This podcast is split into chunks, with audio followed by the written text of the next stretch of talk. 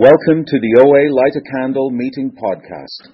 Visit our website at oalaig.org, where you will find several speaker feeds with over 800 speaker files, forms for ordering CDs for these speakers, and a place to donate to keep this special service active. The opinions expressed on the Light a Candle podcast are those of individual OA members and do not represent OA as a whole. I would now like to introduce our speaker for tonight, Jeffrey. Thanks, Vicki. Hi, everybody. Vita, thank you for asking me to lead tonight. Welcome to all of the newcomers. Oh, sorry, I'm Jeffrey. I should know this by now. I'm Jeffrey. Hi, Jeffrey. I'm a compulsive overeater.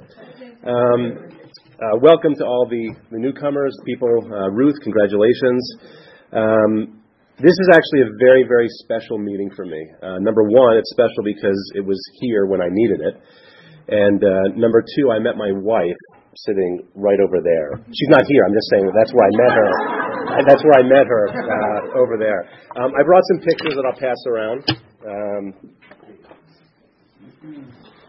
So I came into OA in September of 2006. And I weighed close to 300 pounds, and I only had one piece of clothing that I kept from back then, and I haven't put it on. I put it on the last time I led this meeting, which was, I don't know, 3-4 years ago, but I'll put it on now. And this is what it was like. This is my sport jacket that I wore. I remember when I bought it, and I remember it was tight on me, and this was it. This was my size 56 sport jacket that I wore and went on interviews with, and I still keep it in my closet, and it's just absolutely insane and incredible to me.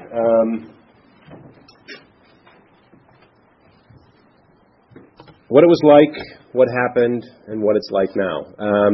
So I grew up on the East Coast. And I had a very loving family. I had parents who supported me in everything that I wanted to do. They loved me. I had an older brother and an older sister. And at a very young age, I remember my first bit of compulsive overeating was my parents found I locked myself in the cage of my dog, and I used to eat the dog food. And I don't really know why I did that, but I did it. You know, this is part of my story. So I was eating the dog food when I was a really young kid. And I don't know, maybe 3-4 years old. It was not uncommon for my family to go out to dinner and then on the way back stop for a pizza somewhere. That was a normal thing. That was not out of the ordinary. There were a couple things that happened in my life that I believe that I am predisposed to being a bit heavier. Most of the people in my family have weight issues. And not a lot of people do a lot of things about it. And I can tell you that there were a couple things that happened in my life where I can look back now at pictures and see myself back then. And I can see that when these events happened, the weight really started coming on. One was my parents splitting up. And one that's, you know, it's just part of my story. I had an inappropriate relationship with my best friend's mother at a very young age. And I can remember looking back at the pictures back then, and I can just see, I mean, when I was a kid, the word that I can't even stand to this day is husky. Because I used to have to go to the store and buy husky clothes, husky sport jackets. And just that word, it's just, you know, you're automatically different. You can't go to the regular department. You got to go to the big guy department because you can't fit in any clothes. And, you know, and I remember seeing pictures, I remember at a certain age, I was thin, I was active, I was doing things, and then slowly my weight just started to go up and up and up. And specifically, I remember at 9 years old, I still have the image of my picture at camp, and I was just this chubby kid, and I never felt comfortable with my body, ever. And what's so crazy is that I can look back today and see some of those pictures, and in some of them I was just a normal kid then, but I had absolutely no sense of my own body, no sense of myself. I had nothing. I grew up. My father was really wealthy, and I lived off of him for a very long time, and that's a big part of my story as well. And I always felt entitled. I always felt that the world owed me something. I was a hard worker, but I felt as though things were going to come to me. Things were going to come to me because my dad was rich, and I didn't have to worry about anything. Oh, man, let me tell you, that changed quite a bit. So, I mean, that's part of what it was like when I was a little kid, and I just ate. That was what I did. I mean, I remember coming home from school and making food, and that was my...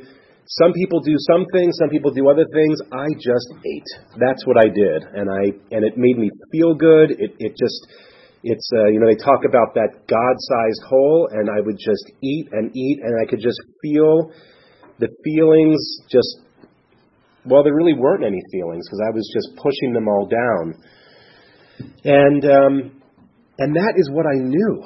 That is really all that I knew, and it's amazing when I think about coming into program many years later. That we talk about, there is a solution. Well, I never thought there was a solution. I thought that that's the way that my life was supposed to be.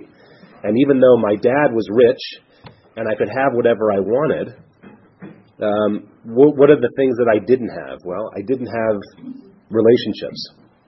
I had a lot of time with myself. I didn't have any connections to people. I had connections to food, and I had connections to restaurants. I remember, I had a woman that I was very good friends with in college, and she and I were very good friends. And I remember I was moving to the West Coast, and we were out walking in New York, and it was my birthday. Our birthdays were a couple days apart, and she said to me, I've known you for 10 years, and I just realized that I have absolutely no idea what to get you for your birthday because I don't know anything about you. And I remember I was walking with her, and I just said, "You're right. You don't know anything about me. You really don't." And that was one of my really good friends, a really good friend that knew nothing about me.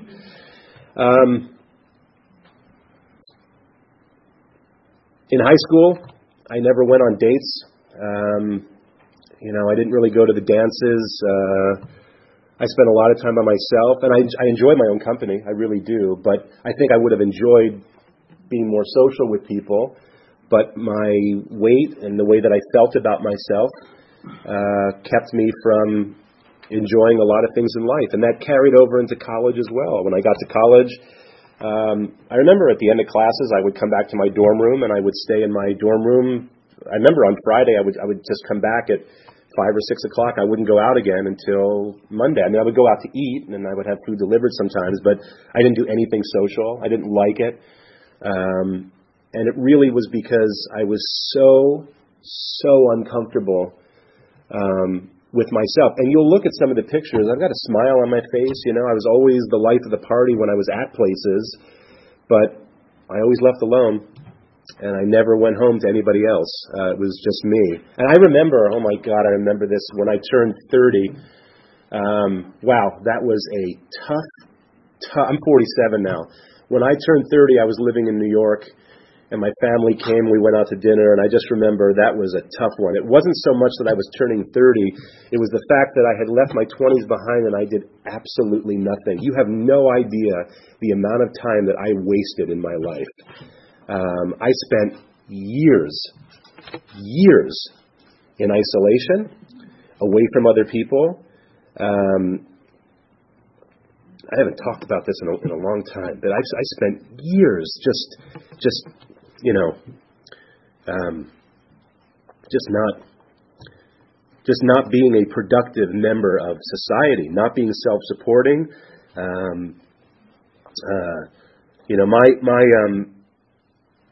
I got into college and when I left college, my relationships consisted of hookers. I mean, that's what I did. That's where I got my companionship, and it wasn't even about sex. It was just about having another person that I could talk to and try to be close to, because I just couldn't cope. I could not cope on the outside world. I never had any kind of feelings of suicide. I was never like that. It was just, I preferred my own company. I just preferred my own company to anybody else's. And, when you are a compulsive overeater like I was, there's really not many people that you can hang out with. I mean, who's going to do the kinds of things that I did to my own body? The kind of eating that I did, it was just a nonstop eating festival all day long. And I know a lot of you in here, they're very familiar. But there's a lot of people that I don't know. But it's to feel like you don't have a choice and you can't stop eating. I couldn't stop eating. It is ridiculous. I couldn't stop eating.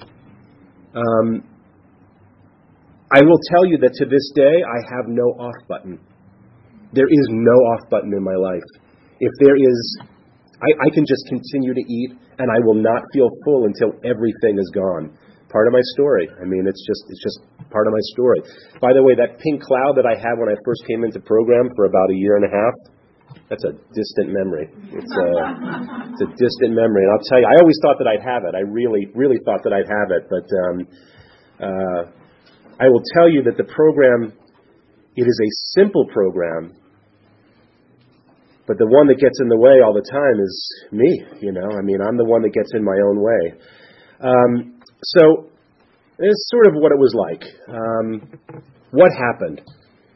What happened was amazing. It was incredibly beautiful what happened. I had a very dear friend who was in AA, and unfortunately, he just took his own life in April. He was a close friend, and it's very sad. But I was living in the Valley at the time.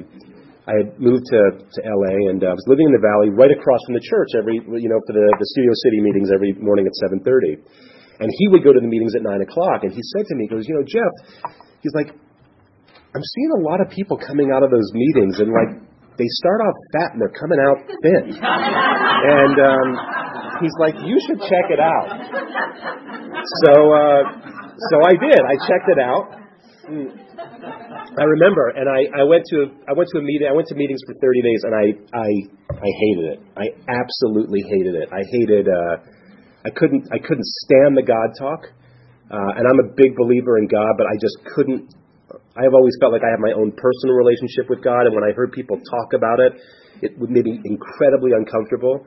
I remember there was a woman who had a license plate, and I know she's not around anymore, but her license plate was powerless, and I can still feel this feeling of just disgust at that somebody would advertise that they were powerless. It just didn't make any sense to me. And I didn't like the people. I just didn't like the people. And I left after 30 days. I didn't eat sugar for 30 days. And then I left for 30 days, and I was out for a couple more years, and I had a lot more eating to do and a lot more weight to gain.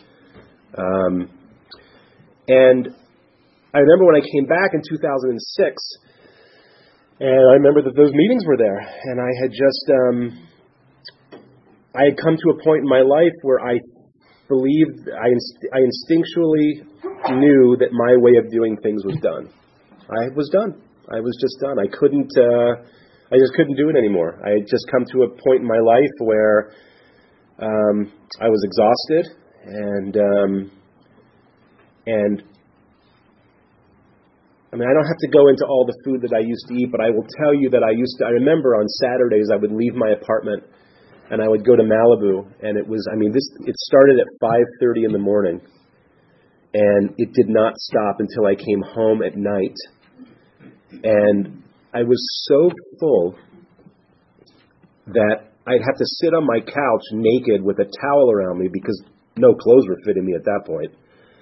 And I would go to sleep, and I'd have to lay a towel down on the bed and a towel on my pillow because Every night, I would throw up in my sleep, and I would sweat like you can't believe. I mean, my towels would be drenched the next morning, and it's pretty demoralizing to be sitting on your couch naked, you know, when I threw the food out already that's in the garbage can, and then I go back to the food that's in the garbage. I did that. I went back into the food that was in the garbage and rubbage through it because it was there, and it needed to be in here. So I came into program again, and I saw a lot of the people that I had seen a couple years ago. But the only difference was is that the people that were talking, you know, they started making a lot of sense. And so there was, it's very strange to be talking about all this stuff again. It's been a while. But there was a guy in the meetings who became my first sponsor. He was a great guy, Scott Redmond, who passed away a few years ago. But I remember I went up to him and I said, could you use a sponsee?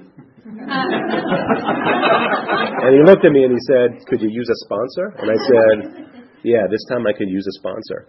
And we started working together, and I started working the steps. And it's really important for me to tell this story that I was not abstinent while I was working the steps. I was still binging. He kept telling me, Jeff, I'm as serious as a heart attack if you feel like you're going to eat, because nighttime was a big thing for me. I mean, I used to wake up and leave and drive to McDonald's at 11, 12 o'clock at night. I just would wake up, my eyes would open, and I'd just go. And he would say, whenever you want to eat, call me. I'd be like, Scott, it's like I'm waking up at midnight. He's like, just call me. But I didn't call him, but I was still working the steps with him.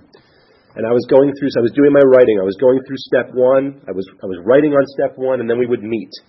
And then I would do step one through the AA 12 and 12. And I kept doing it. And then I did step two, and then I did step three. And then when step three was over, Scott got sick. And his plans, he was supposed to move to Florida.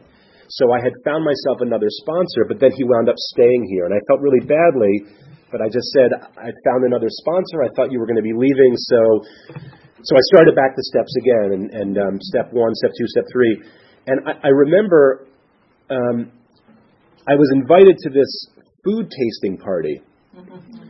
And I asked another fellow to go with me to this party. And I wasn't planning on binging at the party. I was just planning on eating at this food tasting party. And I said to this woman, I said, there's going to be food there for dinner, so we'll eat. And she said, well, I won't eat because I will have already eaten my dinner by then.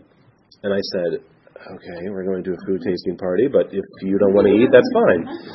So, but something really amazing happened. We went to this food tasting party, and there were a lot of people there.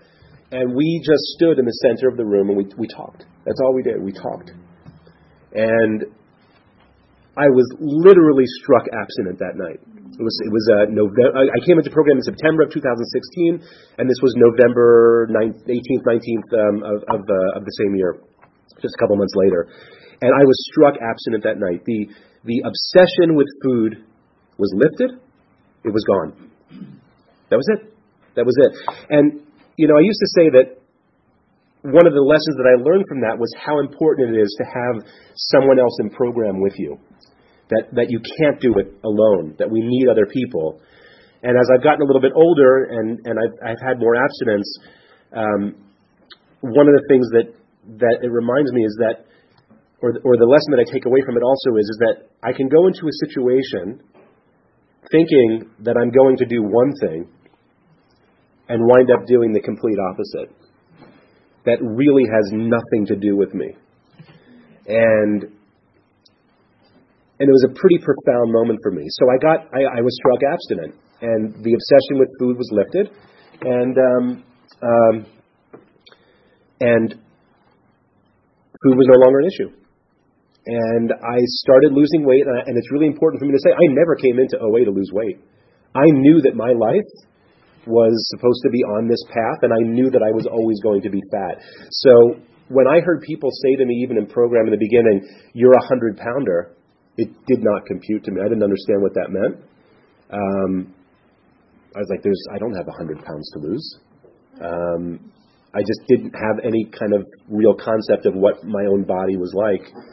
And I just started continuing. I continued to work the steps. And I mean, I remember, man, when I did my fourth step and my fifth step, when I gave away my fourth step, there was some stuff in there that was really bad. I mean, really bad. And I remember holding up my paper, and my sponsor at the time was a woman, and it had to do with some stuff with some women.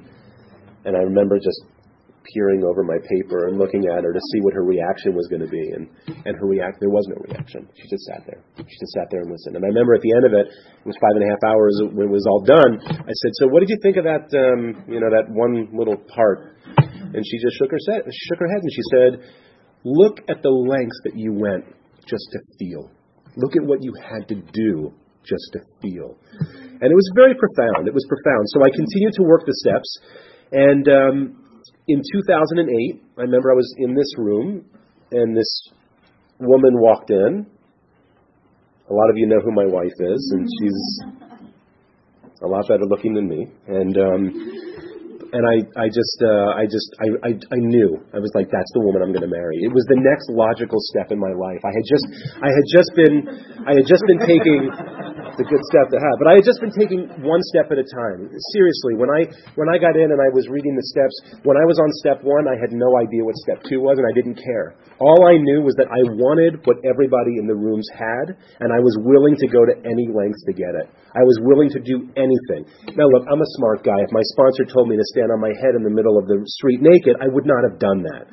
But I was willing to do anything that it took to get what everybody else, or what I thought I saw everybody else have, which was being happy, joyous, and free, was being still, was being self-supporting, a productive member of society, loving to myself. I was never loving to myself. So, I met my wife in these rooms. I don't know what it was. We dated for 9 months. I asked her to marry me. We got married.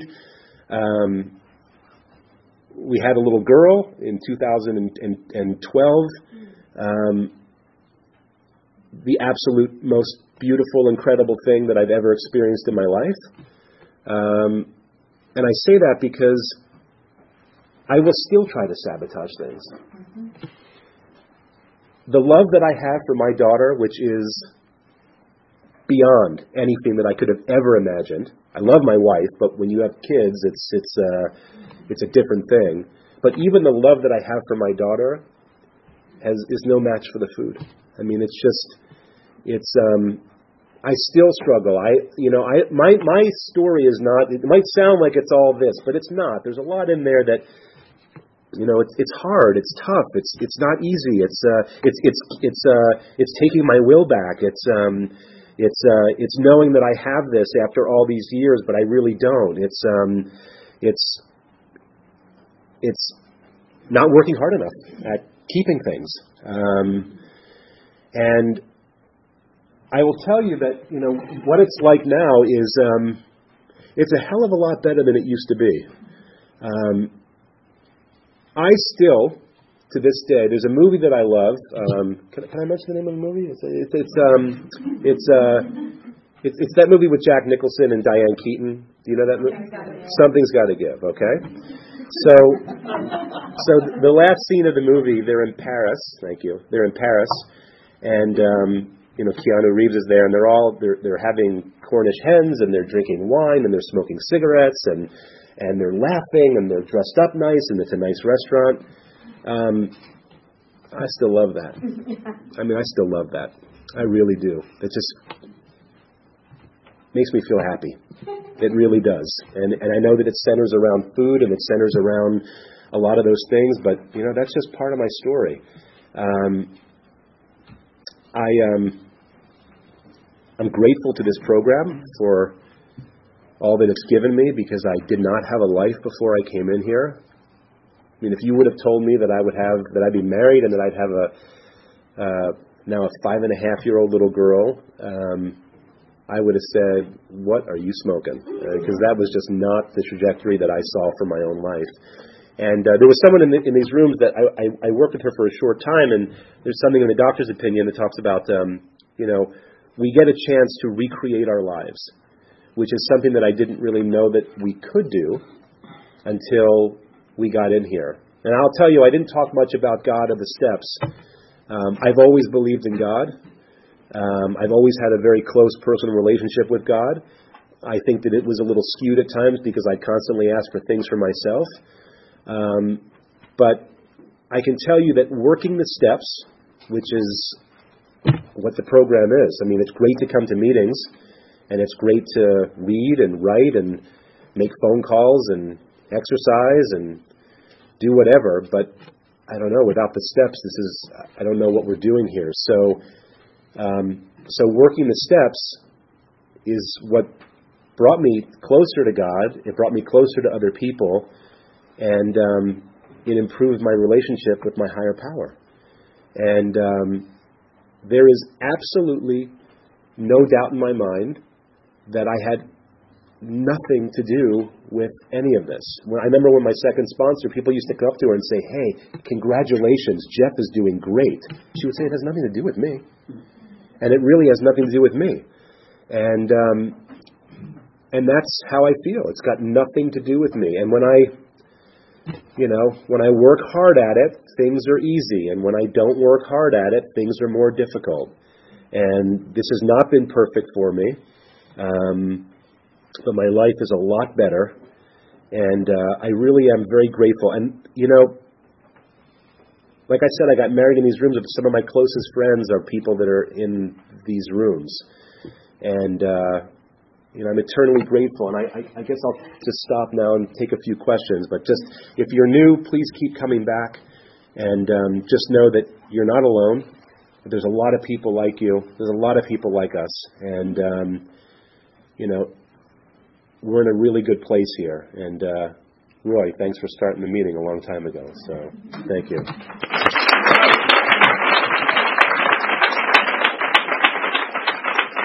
All right. A few minutes for questions. Thanks. Do you have a typical morning spiritual practice? And if so, what does that look like, and how long does it take? Well, my wife is in program as well. Oh, sorry, yes. Do I have a typical spiritual practice in the mornings, or what does it look like if I do have one? My wife is also in program, and oh my God, yeah. So she's in program and I'm in program. So there you go. So we wake up a lot in the mornings, and we sit on our knees and we read from 4 or 5 different little books, and we say a few prayers together, and that is basically it. And then I'm up and starting my day. More often than not, and I wish I did this more, would be to pause during the day and pray more to God during the day, which is something that I'll have to be reminded of. But I try to start off every day with something where I'm connected. So it's reading through, I think we have 4 or 5 books, and then we read through the big book, and we read the 11-step prayer. We say our own prayers, and then we're up. That's it, yeah. Thank you, Jeffrey. How do you bring program into your relationship with your daughter? Oh, how do I bring program into my relationship with my daughter? So, I fall short often. I love my daughter. One of my biggest character defects is impatience. I can be very, very impatient. If anything, it's my daughter who brings it to me. So she will stop me and she will say, "Daddy, I'm sensing a high voice right now. I think you would be better if you brought your voice down and just try better to be more patient." She's 5.5 years old. And so, there you go, I should ask her to be my sponsor. But in reality, it happens a lot. I mean, she knows we're in program. We don't really... It's not that we hide anything from her, but we go to our meetings. But she, I feel so lucky because I get a chance to live with her and to teach her things that were completely different from what I was taught growing up. And my parents this was not a bad thing. I mean, I had a great time growing up, and they had the tools that they had are what they brought to the table, and we dealt with things the way that we dealt with them. But you know, when I was 14, my birthday present from my dad was a hooker. I'm never going to do that for my daughter, you know. But some people might. I mean, some people might. But I get a chance to remember the things that don't work for me, and bring them to her. I am incredibly supportive. I look at her every day and kiss her 1,000 times a day, tell her I love her all the time, tell her she's capable of anything she wants to do, encourage her with everything that she wants to do. I've had people come up to me and say, kudos for you for letting your daughter dress herself. I don't dress my daughter. I let her do it. She can do it. She's got a mind of her own. She wears polka dots and stripes and everything that looks crazy, but I love it. It's who she is. So I get a chance to take what I've learned in here and just try to be a better person with her. Try to be a better person. Anyone else? Yeah. Thank you so much. Sure. Can you remember what did wind up helping you with nighttime eating, or was it something that went the way of other behaviors? Sure. I'll tell you exactly what it was, and unfortunately, it's just... Yes, sorry. What went the way of the nighttime behaviors of eating at night? And unfortunately... And it's part of my story. I never had the experience of having to go through the steps and sit through the discomfort by not eating. That's not part of my story. I was struck abstinent. So it just happened. So I don't know what it's like to work through at least the first three steps and sit with being uncomfortable, because I was still binging. And it wasn't until I went to that food tasting party where I was struck abstinent, and that was it. So I wish that I had that experience, but I don't. You didn't have that experience, but you did a lot of the steps or reading the things. How much did you do before that? You said you were binging and you were doing a lot of step work. How much did you do before you were hit by? Oh, how much step work did I do before I was struck abstinent? I was only just the first three steps. I came into the program in September of 2006, and then by the middle of November, so it was just a few months, a couple months of working the steps and being. I was going to 7-8 meetings a week, and I was only doing that not because anybody told me to. It's because it was the only thing that gave me relief. I remember sitting in the back of the room of every meeting that I went to, and I cried through the whole meeting. I did that for a couple months, so it was just a couple months of going through that. Yeah. You've been struck abstinent. What has been your abstinence and your plan of eating? Oh, what has been my abstinence, my plan of eating? Very closely tied together. It's in terms of what I eat. It's I eat 3 meals a day and up to 2 snacks. I know what a binge is. But in terms of what my first sponsor taught me about being abstinent and what it means to be abstinent, he said to me, he said, your abstinence is about the kind of man that you want to become, and you want to become, and the kind of man that God has in store for you. So I look at that quite a bit. It doesn't help me if I'm having a second plate of food, but I like to think of it that this is my abstinence is about the kind of man that I want to be, and the kind of person that I want to be for my family and for my wife and for my daughter.